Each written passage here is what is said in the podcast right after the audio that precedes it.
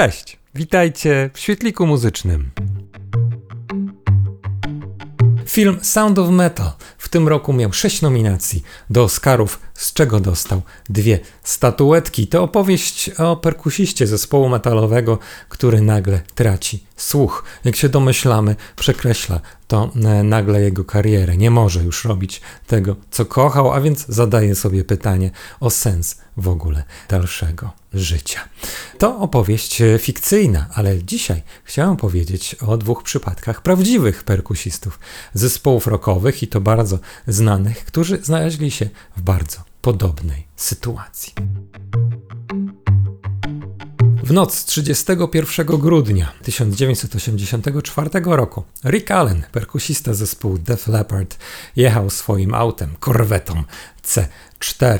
Wyprzedzał kogoś, nie zauważył zakrętu, wypadł z drogi i jego auto zaczęło koziołkować. Wyrzuciło go szczęśliwie przez e, okno w dachu, które tam było, ale na nieszczęście miał źle przypięty pas, który w momencie wyrzutu go po prostu odciął mu jego rękę. Nieszczęście dla perkusisty, ale szczęście, że w ogóle przeżył, że nie wykrwawił się. Obok mieszkała pani, e, jak się okazało, z przeszkoleniem medycznym. Jeszcze w dodatku miała w domu dużo lodu do drinków, no bo to był Sylwester. I nie dość, że go uratowała, wezwała pomoc, to jeszcze wsadziła w ten lód jego rękę. W szpitalu ręka została przyszyta, ale niestety wdało się zakażenie. Musiała jednak e, być usunięta. Rick Allen nie był tego wszystkiego świadomy, ale kiedy po pobycie na intensywnej terapii przebudził się, no na pewno był mocno załamany i e, myślał sobie, jak to pewnie każdy człowiek w takiej sytuacji, że całe jego życie się skończyło i że już nic nie będzie miało sensu. Szczęśliwie miał obok siebie fantastycznych przyjaciół, no i rodzinę. Jego brat zamieszkał z nim w szpitalu i zajmował się nim, pomagał e, w różnych czynnościach e, codziennych i pielęgnował go, ale także któregoś dnia przyniósł sprzęt grający do szpitala i włączył muzykę. Początkowo Rickowi bardzo trudno było słuchać muzyki, bo myślał tylko o tym, czego już nie może robić, ale e, po kilku dniach zaczął myśleć, że jednak, mimo braku ręki, byłby w stanie zagrać większość piosenek, e, które lubi, a chwilę później pomyślał, że mógłby używać też do tego swoich e, stóp. Zapalił się, że chce wrócić do zespołu. Oczywiście obawiał się tego, że koledzy po prostu w tym momencie mu podziękują i, i zastąpią go kimś innym. Wydaje się to naturalne, a jednak nie. Byli to przyjaciele od wczesnej młodości. I grał w zespole od kiedy miał 15 lat i wszyscy po prostu byli kolegami, przyjaciółmi, bardzo bliskimi. Kiedy jeszcze w dodatku zobaczyli, jak bardzo zacięty był, jak bardzo walczył, no to nie wyobrażali sobie tego, żeby mu podziękować. Rick Allen oczywiście przyjął to z ulgą i tym bardziej był e, zawzięty, żeby powrócić e, na krzesełko perkusisty. Mówiono mu, że w szpitalu będzie pół roku, a okazało się, że wyszedł e, po miesiącu. E, był bardzo słaby, ale skazał e, się pierwsze co to zawieźć do sklepu muzycznego, gdzie zaopatrywał się w różne części do swojej perkusji. Tam zasiadł za sprzętem i spróbował chwilę pograć. Mocno go to osłabiło, ale jednak potwierdziło jego plan. Kazał się zamykać w pomieszczeniu tak, żeby inni go nie słyszeli i kiedy zespół pracował nad płytą, to on ćwiczył i wracał do formy. No i wymyślał nową, nowy zestaw perkusyjny dla siebie, taki, na którym mógłby on grać i na którym gra do dzisiaj, bo jak się okazuje, okazuje zespół Death Leopard właśnie w tym składzie z Rickiem Allenem gra do dzisiaj, a Rick po prostu musiał wymyślić siebie na nowo i siebie samego i y, perkusję może nie gra tak samo, ale stał się unikatowym, wyjątkowym perkusistą, który gra jedną ręką, za to dwoma stopami, prawą obsługuje jeden pedał, lewą trzy inne i w ten sposób właśnie y, gra na perkusji perkusji.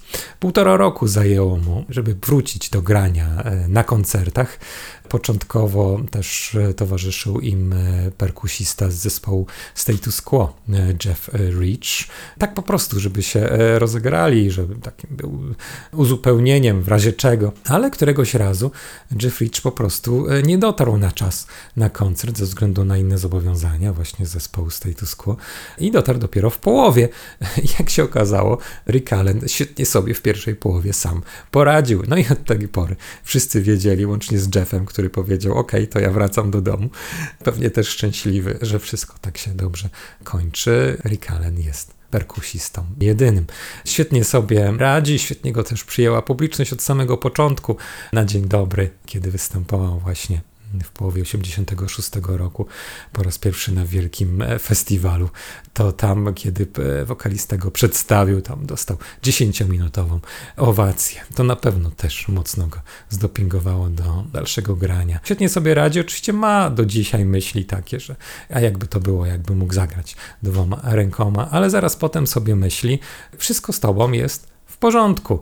Wymyślił właśnie siebie na nowo i świetnie się to sprawdza. Co nie znaczy oczywiście, że wszystko jest idealnie w życiu, ale jednak człowiek z czasem się dostosowuje i w tym przypadku wyszło to świetnie. Jeszcze w dodatku okazało się, że ta płyta, którą nagrali właśnie po wypadku, album Histeria z roku 87 odniósł olbrzymi sukces. Zresztą tytuł tej płyty to właśnie zaproponował Rick Histeria, właśnie mediów związana z jego wypadkiem o którym oczywiście media się e, rozpisywały. Album sprzedał się w ponad 20 milionach egzemplarzy, przyniósł e, wiele przebojów, e, no był największym sukcesem w karierze zespołu Def Leppard, ale do dzisiaj przyjaciele grają razem. Zespół Def Leppard ma się świetnie. To historia Rika na pewno inspirująca. A jaka jest historia Bira Berego? Jednak inna. Bill Berry, perkusista zespołu R.E.M. Po e, olbrzymich sukcesach e, z początku lat 90., e, płyty Out of Time i Automatic for the People chociażby, także, które przyniosły wielkie przeboje. Właśnie w marcu 95 roku zespół R.E.M. grał koncert w Szwajcarii. I tam nagle pan Bill Berry, perkusista, upadł na scenie. Jak się okazuje, w, okazało później, miał tętniaka mózgu który pękł. To wielkie szczęście, że to szerzył i e, zespół e, był bardzo szczęśliwy, że Bilberry e, szybko powrócił do zdrowia i już jeszcze tego samego roku grali koncerty i szykowali się do następnej płyty, którą nagrali, która okazała się w 86 New Adventures in Hi-Fi. Co ciekawe, jednym z piosenek tam, jedną z najlepszych jest utwór Leave, tytuł myślę dużo dający do myślenia, a którego właśnie jednym z głównych kompozytorów jest Bill Berry.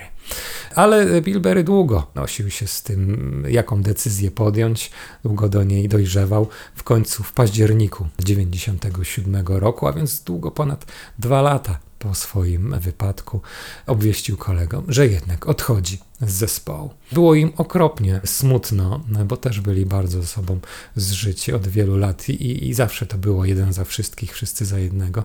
I, I, Michael Stipe, wokalista, w którymś momencie przyznał się jednak do tego, że początkowo odebrał to jako zdradę, ale dosyć szybko się pozbierali i zrozumieli, że tak to musi być, że Bilberry przeżył coś, co właśnie było takim momentem e, mocno zmieniającym życie.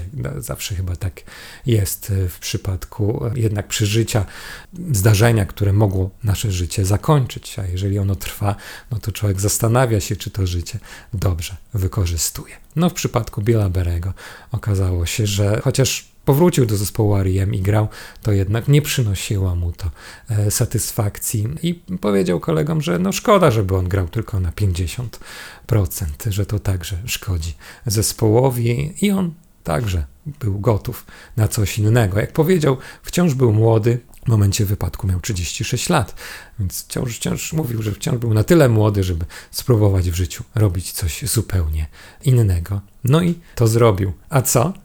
Co może być bardziej pasjonujące niż bycie członkiem zespołu rockowego, jednego z najpopularniejszych? Otóż Bill Berry został rolnikiem, farmerem. Brzmi dziwnie? No, myślę, że tutaj może Wam pomóc właśnie film Sound of Metal, o którym powiedziałem, który pokazuje, jak bardzo jednak skomplikowane jest y, życie.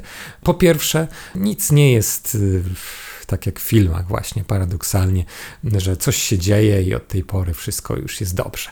Przypadek Ricka Allena też to pokazuje, że chociaż jest cudownym człowiekiem, skromnym i wszyscy go uwielbiają, to jednak 10 lat po wypadku w 1995 roku był aresztowany przez policję za znęcanie się nad swoją żoną i nakazano mu chodzenie na spotkania anonimowych alkoholików. To nie przekreśla Ricka Allena, to tylko pokazuje, jak życie jest skomplikowane. Także myślę, że pozwala zastanowić się, która z tych historii jest bardziej e, inspirująca.